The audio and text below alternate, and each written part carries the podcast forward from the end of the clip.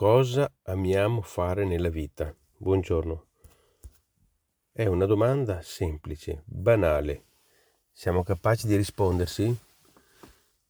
Perché in questa semplicità di domanda a volte è anche difficile rispondersi. Cosa amiamo davvero nella vita? Cosa amiamo davvero fare nella vita? E allora, siccome è banale, ma io sono convinto che a darci una risposta così in un attimo a volte non siamo nemmeno capaci di farlo, pur essendo banale la domanda, cosa amiamo fare nella vita? Qual è il nostro primo, vero, supremo obiettivo nella vita? Ecco, e allora probabilmente eh, qualcuno magari è più, è più focalizzato, è più indirizzato e ha un obiettivo più chiaro.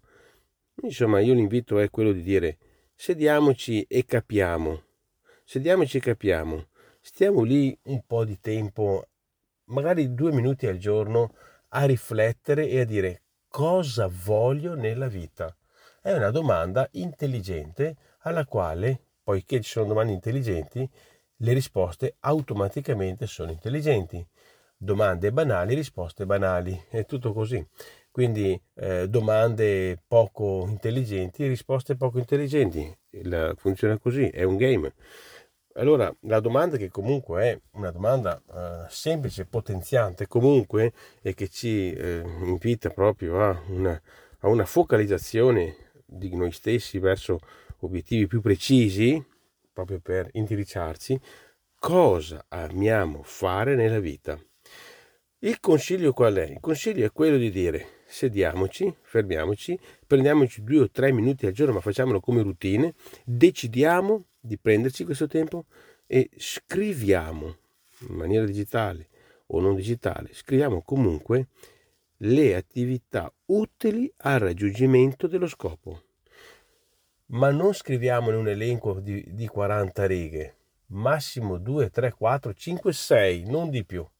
E, e, ma, ma scriviamole, è un esercizio. Quando andavamo a scuola facevamo gli esercizi e facevamo gli esercizi. Poi finita la scuola non facciamo più esercizi. No, continuiamo a fare un po' di esercizio. Questo è un esercizio. Scriviamo, sediamoci, scriviamo le, in sei righe, diciamo sei perché poi è un numero che, che mi piace per tanti motivi, che poi dirò anche in altri audio. Facciamo che scriviamo sei attività utili al raggiungimento dello scopo e le riordiniamo per importanza. E poi cos'è che dobbiamo fare? E poi le facciamo. E poi le facciamo. E questo, questo sto dicendo, sembra banale, ma è la vera potenza e la vera magia per il raggiungimento dell'obiettivo. Grazie e buongiorno.